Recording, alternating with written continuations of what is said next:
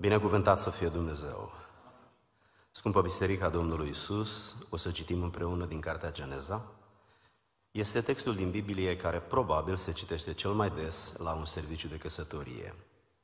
Capitolul 2, versetul 18. Geneza 2 cu 18. Domnul Dumnezeu a zis, nu este bine ca omul să fie singur. Am să-i fac un ajutor potrivit pentru el. Domnul Dumnezeu a făcut din pământ toate fiarele câmpului și toate păsările cerului și le-a adus la om ca să vadă cum are să le numească. Și orice nume pe care îl dădea omul fiecărei viețuitoare, acela era numele. Și omul a pus nume tuturor vitelor, păsărilor cerului și tuturor fiarelor câmpului. Dar pentru om nu s-a găsit niciun ajutor care să îi se potrivească. Atunci Domnul Dumnezeu a trimis un somn adânc peste om și omul a adormit. Domnul Dumnezeu a luat una din coastele lui și a închis carnea la locul ei. Din coasta pe care o luase din om, Domnul Dumnezeu a făcut o femeie și a adus-o la om. Și omul a zis, iată în sfârșit aceea care este os din oasele mele și carne din carnea mea. Ea se va numi femeie pentru că a fost luată din om. De aceea va lăsa omul pe tatăl său și pe mama sa și se va lipi de nevastă sa și se vor face un singur trup. Amin. Mulțumesc, vă invit cu respect să vă reașezați.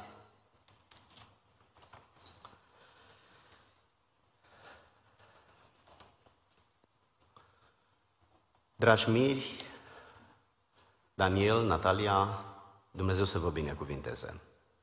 Stimați părinți, suntem bucuroși de dumneavoastră, suntem bucuroși de bucuria dumneavoastră și de faptul că vă priviți cu emoție copiii, ați visat să-i vedeți așa, aici. Dumnezeu a binecuvântat creșterea lor, procesul copilăriei și tinereții lor și iată-vă aici, aproape la sfârșit de mandat, în prima fază a vieții. Vă salutăm cu bucurie. Dragă frate Dorin, sora Dana, am venit să fim alături de dumneavoastră, eu împreună cu mai mulți păstori din biserica noastră, mai mulți membri ai bisericii, să vă însoțim în această zi specială pe dumneavoastră, părinții dumneavoastră și familia extinsă. Uh, dragă frate păstor Cristian Ionescu, frați slujitori, Biserica Domnului Elim, suntem foarte bucuroși să avem ocazia să vă revedem. Apreciem uh, politețea ușierilor, calitatea muzicii, organizarea slujbei, ospitalitatea obișnuită, ospitalitatea păstorilor dumneavoastră și Uh, avem întotdeauna o experiență plăcută când venim aici. Dumnezeu să binecuvinteze Biserica Elim. Ne bucurăm de vestea pe care am auzit-o și noi. Slavă Domnului pentru toate lucrurile. Am intenția să rostesc o predică pentru voi, Denis și Natalia, și am intitulat predica aceasta Căsătoria este lucru vostru manual. Un lucru manual este ceva ce omul face cu mâna. Și căsătoria este un lucru pe care îl faci cu mâna. Căsătoria este lucru care reflectă cel mai mult calitatea unui om. Nimic din ce face un om în viață nu-l definește mai bine ca și căsătoria. Dacă vrei să te uiți la calitatea unui om, uite-te la căsătoria lui. Și succesul lui din căsătorie este succesul lui ca individ. Calitatea căsătoriei lui e calitatea lui ca om. Sunt foarte puține excepții. În viață sunt multe accidente, dar la modul general, ca și reper al vieții, ceea ce ne definește pe noi cel mai mult este căsătoria. De aceea, căsătoria este un lucru manual. Aș vrea să spun două lucruri care definesc căsătoria. Primul dintre ele este curtarea, atunci când faci curte unei fete, când te uiți după o fată și când fata așteaptă să fie căutată, curtată de un băiat, acesta nu este un eveniment, este un proces care poate fi mai lung sau mai scurt. Dar curtarea face parte din căsătorie pentru că ea declanșează începutul căsătoriei. Și apoi este construcția căsătoriei, curtarea și construcția. Curtarea este până la nuntă, deja astăzi se încheie. De astăzi încolo, voi o să începeți să construiți căsătoria voastră. Tot timpul să aveți în față o casă, imaginea unei case. Nu știu dacă părinții amândurora sunt constructori, dar în general românii sunt constructori. Știm cum se construiește o casă, cel puțin uh, vedem deseori uh, pe marginea unei străzi o casă care este în construcție. Atunci când vorbim despre uh, curtare, vorbim despre cunoaștere, confirmare și conviețuire.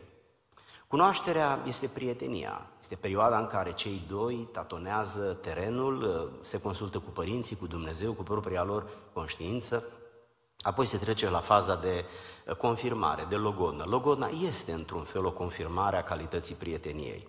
Și în final este conviețuirea, conviețuire care se realizează în procesul căsătoriei. E bine, când vorbim despre această curtare, vorbim despre îndrăgostirea care începe totul.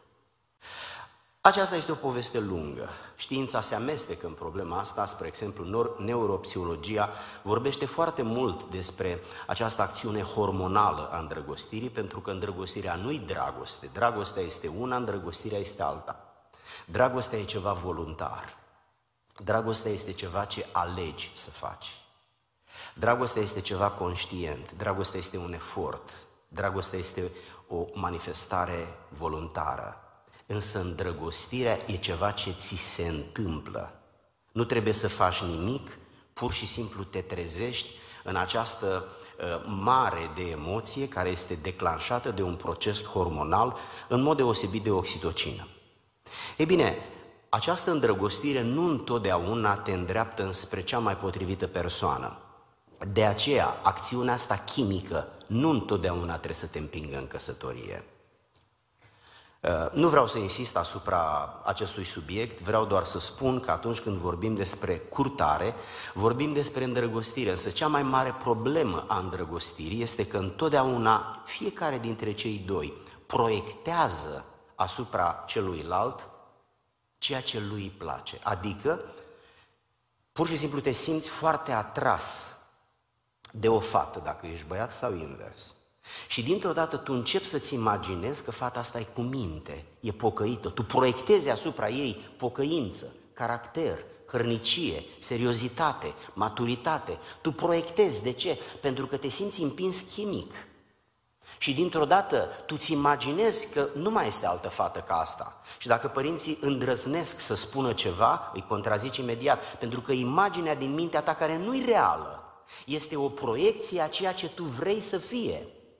Dar fata aia nu se schimbă datorită proiecției tale și nici băiatul ăla nu se schimbă. Ea rămâne cum e și nu o să vezi decât după ce te liniștești. Adică după ce se consumă intimitate, actul intim. După ce trece luna de miere. Îndrăgostirea nu este un motiv ca să te căsătorești, însă cei mai mulți oameni se căsătoresc pentru că se îndrăgostesc. Îndrăgostirea nu-i dragoste, îndrăgostirea este acțiunea unui hormon. Este o chestiune chimică pe care Dumnezeu a lăsat-o în noi, e un automatism care se declanșează atunci când noi începem să ne maturizăm și care are rolul să ne împingă în căsătorie și să procreăm. E bine, după îndrăgostire, în perioada aceasta de curtare, ă, apare lupta de putere, dar asta trece în faza cealaltă a construcției căsătoriei și apoi iubirea de plină. Iubire care este reflexia maturității și este alegere. Noi avem impresia, foarte mulți oameni gândesc despre dragoste în manieră tradițională sau nu tradițională, populară. De ce? Ei cred că trebuie să simți ca să iubești. Ei au impresia că iubirea e ceva ce simți și în urma la ce simți faci ceva. Ascultați-mă, frați și surori. Înainte să mă criticați pe mine sau predica, încercați să vă gândiți. Dragostea nu are prea multă legătură cu ce simți are legătură cu ce alegi să faci, indiferent ce simți. Uneori s-ar putea să simți ceva ce nu-i bine, dar tu cu mintea luminată de Duhul lui Dumnezeu, tu alegi să. Dacă vrei să-i duci flori, nu trebuie să simți ceva.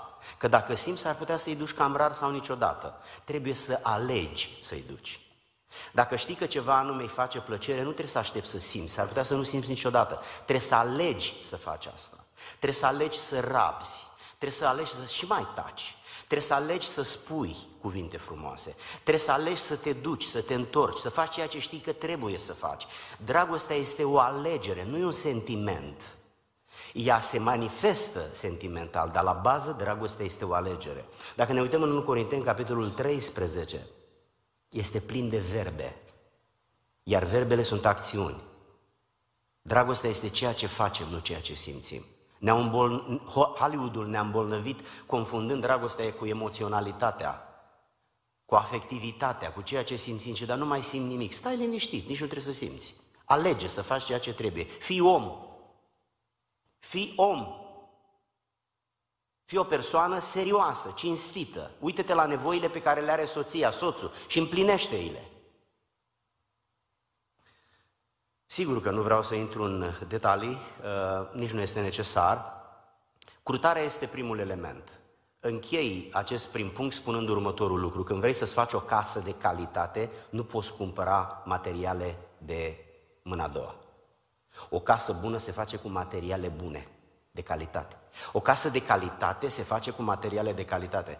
Uh, foarte mult îmi place biserica dumneavoastră, v-am spus-o întotdeauna și o să vă spun întotdeauna. Nu știu de ce dai pe gustul meu, îmi place. Aveți o biserică foarte frumoasă și vă felicit pe dumneavoastră și în mod deosebit pe păstorul dumneavoastră și conducerea bisericii. Ei bine, eu îmi imaginez că o astfel de clădire nu s-a făcut cu materiale de construcții de mâna 10 O mâncare bună se face cu bun, spunea biata bunica. La vremea aia nu înțelegeam, acum înțeleg. O mâncare bună nu se face cu orice, se face cu lucruri bune. La fel este și căsătoria. Nu poți să construiești o casă de calitate cu materiale de mâna a doua. Adică, dacă în curtare ți-ai ales o fată care nu are calitate, nu o să poți construi prea multe lucruri cu ea. Sau dacă ți-ai ales un băiat care nu e de prima mână, și e de mâna a doua, nu o să poți face prea multe lucruri cu el în viață. O să construiești o căsuță, dar tot timpul va sta așa puțin aplecată curtarea și construcția. Construiești cu ce ai curtat. Și ai curtat ca să construiești, nu ca să ajungi cine știe la ce sau unde. Când vorbim despre construcție, trebuie neapărat să identificăm nevoile. Orice constructor știe ce urmează să facă. Nevoile nu sunt dorințe. Ă, dorințele sunt mofturi, ă, ca un fel de cozonac. Ă, dar pâinea nu-i moft. Pâinea e împlinirea unei nevoi. Apoi este asumarea responsabilităților. Sunt acolo niște oameni, fiecare își asumă o responsabilitate, fiecare știe să facă ceva, se apucă de treabă și în fazele care uh, presupun o construcție, fiecare face motivul pentru care a venit acolo.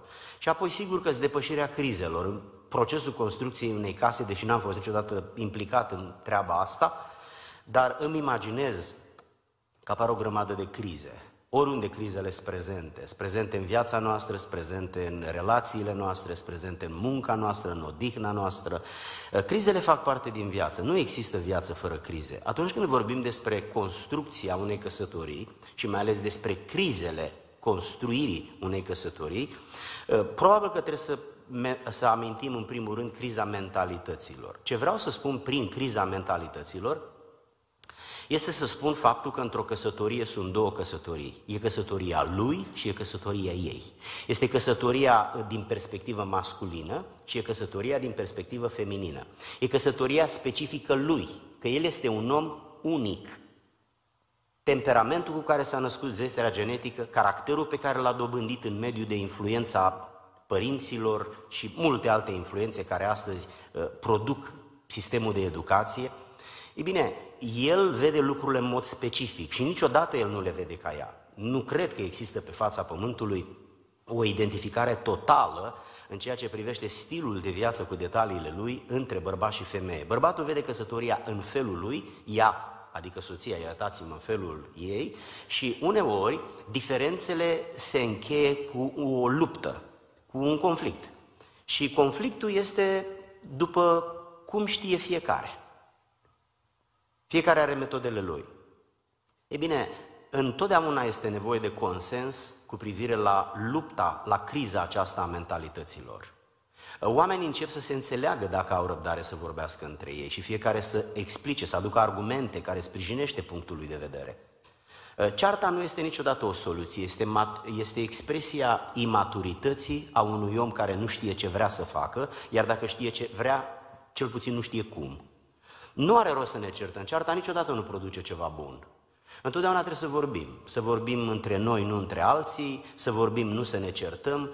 Se zice că oamenii de știință ne spun că atunci când ne certăm, celălalt se simte amenințat și se activează instinctul de conservare. Adică Atunci când te simți amenințat, adrenalina țintă în sânge, mărește rezistența, reacția la ce se întâmplă și, cu alte cuvinte, te pregătești, luptă sau fugi, trebuie să scavi viața. E când cineva țipă, asta se activează sistemul ăsta. E un sistem care se activează automat, nu se activează conștient. Și când cineva începe să țipe, nu-l mai auzi, pentru că tu te gândești cum să scapi, ce să spui, cum să te descurci. Nimeni nu țipă decât atunci când vrea să te atace. Prima formă de atac este să începi să țipi. De ce trebuie să vorbești țipând? Care e motivul? Obiceiul? Asta se numește imaturitate, se numește lipsă de educație, se numește lipsă de pocăință. Niciodată țipetele nu sunt justificate de nimic, decât de faptul că nu știm altfel. E bine, când construiești în felul ăsta, construcția aia va fi așa, ca să fie, dar nu va fi de calitate. Criza mentalităților este și va rămâne până la sfârșitul căsătoriei. Este un lucru manual la care lucrăm o viață. După 40 de ani de căsătorie, după 50 de ani de căsătorie, încă mai lucrezi la anumite lucruri. Dar sigur, lucrurile mai grele deja au trecut. Apoi este criza monotoniei. Cam pe la șapte ani, spun oamenii de știință, sociologii, apare monotonia în căsătorie. De ce? Noi suntem atrași de ce nu avem. Să lămurim problema. Noi suntem atrași de ce nu avem. Ne place mașină roșie până o cumpărăm și dintr-o dată, după 2, 3, 5 luni, la semafor, ne uităm la aia albastră și zicem, bă, tată, ce nu mi-au luat, bă, frate, albastră? Nu ne place ce nu avem. De câte ori purtăm o rochie sau o haină când venim la biserică ca să ne simțim totuși, să nu spun important că nu-i frumos, dar găsiți dumneavoastră un sinonim. Probabil că două, trei ori când o îmbrăcăm. După aceea intră în categoria lucrurilor. Cei care se pricep spun că femeile când cumpără un lucru nu îl cumpără pentru că le lipsește, îl cumpără că au nevoie de ceva nou. De ce au nevoie de ceva nou? Ca să se schimbe ceva în decor. Pentru că ceea ce ne omoară este rutina. Marea problemă a pastorilor, dacă pastorul Ionescu îmi permite să, să divulg treaba asta, cea mai mare frică a pastorilor este monotonia din biserică. Și pastorii știu că întotdeauna trebuie să introduci ceva nou. Dar ce să introduci? Că ai câteva elemente cu care compui slujba. Predică, rugăciune și cântare. În afară de astea trei. Aduci circ, facem aici rodeo, cățărături ca să impresionăm. Ați văzut video la care la o biserică renumită din California vine pastorul cu pe tavan a fost o, o, o, nu știu cum să o numesc, o șină, n-am, n-am un cuvânt mai bun să spun, o bară din metal, pe care uh, l-a adus așa uh, cu o telecomandă, pastorul avea o telecomandă în mână și a venit ca un macara. A venit până aici, după aceea a coborât în fața învonului. Și membrii bisericii aplaudau de-i dureau mâinile. Ce ați zice dacă nu-mi permit să spun de fratele Ionescu, dar zic de mine. Ce ați, ce ați zice de mine dacă apăream la Amvon, așa mă dăteam jos de sus și veneam așa, până aici și apoi jos. Cam câte duminici ați fi fost impresionați de treaba asta? Mă gândesc că după 10 ori văzându-ne așa, nu vreați să mai ne vedeți așa și atunci trebuia să facem altceva. Monotonia apare în căsătorie. La început suntem curioși, cum e, cum arată, cum, cum, cum, cum o grămadă de cum. Dar după ce te duci odată la Niagara, ești impresionat, a doua oară nu mai vrei să te duci, dar să zicem că te duci. A, vizita e mai scurtă. A treia oară, mm, numai dacă trebuie să duci neapărat pe cineva. A patra oară deja te deranjează dacă te mai duci la Niagara. Dar cum se face că lucrul pe care ai vrut să-l vezi ajunge să nu mai vrei să-l vezi? De fapt, ce vrea omul? Omul vrea să aibă ce nu are.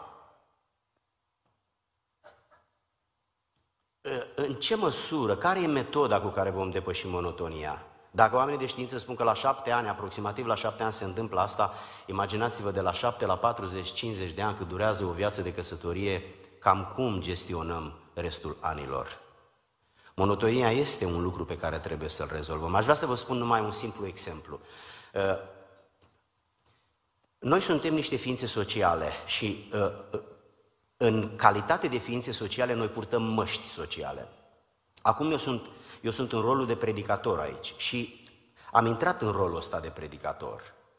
Nu pot să fac orice, oricum, decât numai să devin caragios și să vă enervez. Dar ca să intru bine în rolul de predicator, trebuie să intru în rolul de predicator. Când am condus mașina până aici, am fost în rolul de șofer. Acasă am fost în rolul de soț, copiii au plecat. Uh, când mă duc la magazin, am rolul de cumpărător. No, viața noastră e plină de roluri și în fiecare rol încercăm să ne adaptăm și să, uh, să, să, să fim bine în rolul acela. E bine, când vorbim despre căsătorie, vorbim despre faptul că uh, mergem în societate și suntem foarte politicoși. Ați văzut cum se comportă oamenii în societate, toată lumea zâmbește, se poartă frumos, te rog frumos, mulțumesc, toată lumea e politicoasă. Domnule, omul ăsta politicos din societate, când ajunge acasă, intră în rolul de om obosit. Ah, ah, ah. Intră în casă obosit, dar frânt, frânt, frânt, frânt de oboseală, nu are chef de nimic, nu zâmbește, nu zice nimic, ă, se duce și încearcă să... Ce fac oamenii obosiți? Epuizați. De ce trebuie să fim obosiți acasă și politicoși în afara casei? De fapt, care e omul adevărat? Ăla obosit sau la politicos? Poate am exagerat puțin, dar vă rog să mă credeți că nu mult. Gândiți-vă la lucrul acesta. Dacă am investit în căsătorie cât investim în lucru, am avea o căsătorie foarte fericită. Dacă ne-am obosi, am face efort pentru viața de familie, cât facem pentru locul de unde ne câștigăm existența, ne-ar merge un pic mai bine. Închei spunând faptul că atunci când vorbim despre crize în timpul construcției, vorbim și de ultima etapă, criza cuibului gol. Aduceți-vă aminte de familia lui Isaac sau familia lui Iacov e și mai potrivită, a fiului lui. Dintre cei doi copii, Iacov și-a luat unul și soția lui și l-a luat pe celălalt. Dar la fel a făcut și taică său. Vă aduceți aminte că mama avea un ajutor dintre cei doi copii și tatăl pe celălalt copil. Părinții nu se înțelegeau bine, dar fiecare dintre soț și soție se înțelegea mai bine cu unul dintre copii. Și echipa nu era mama, tata și copiii, ci era tata cu Esau, mama cu Iacov. Dar când Esau și Iacov pleacă, mama cu tata, cu cine rămân? Păi ei doi, dar ei doi nu mai au nicio legătură unul cu altul. Rămân doi străini în aceeași casă pentru că prietenii lor au plecat. De multe ori când cuibul rămâne gol, rămân în casă doi străini, pentru că nu au construit împreună, ci separat. Eh, s-ar putea să fi spus lucruri care sunt mai nespuse sau mai de nespus, dar nu le spun ca să fac pe deșteptul. Noi suntem o categorie socială numită credincioși. Noi ne-am dedicat viața lui Dumnezeu. Și credincioșia noastră, calitatea credincioșiei noastre se reflectă în calitatea comportamentului nostru. Noi atât suntem de pocăiți, nu cât părem. Că, în general, rolurile sociale ne ajută să excelăm. Însă familia este locul unde adevărata pocăință se manifestă. Eu nu pot să fiu fățarnic față de Carmen, că după 40 de ani de căsătorie, ea știe dacă sunt supărat sau bucuros cu 5 minute înainte să ajung acasă. Când am ieșit, când am intrat pe ușă, o radiografie de o secundă își dă seama dacă am avut o zi bună sau nu am avut o zi bună. Că așa sunt soțiile, dotate cu un simț pe care bărbații nu îl au, intuiția. Ei bine, este necesar în acest lucru manual, dragă David și Natalia, este necesar să lucrați bine. Căsătoria voastră nu va depinde de părinții voștri și nici de pastorii voștri. Va depinde de voi. Știți cum va fi ea? Cum o faceți voi.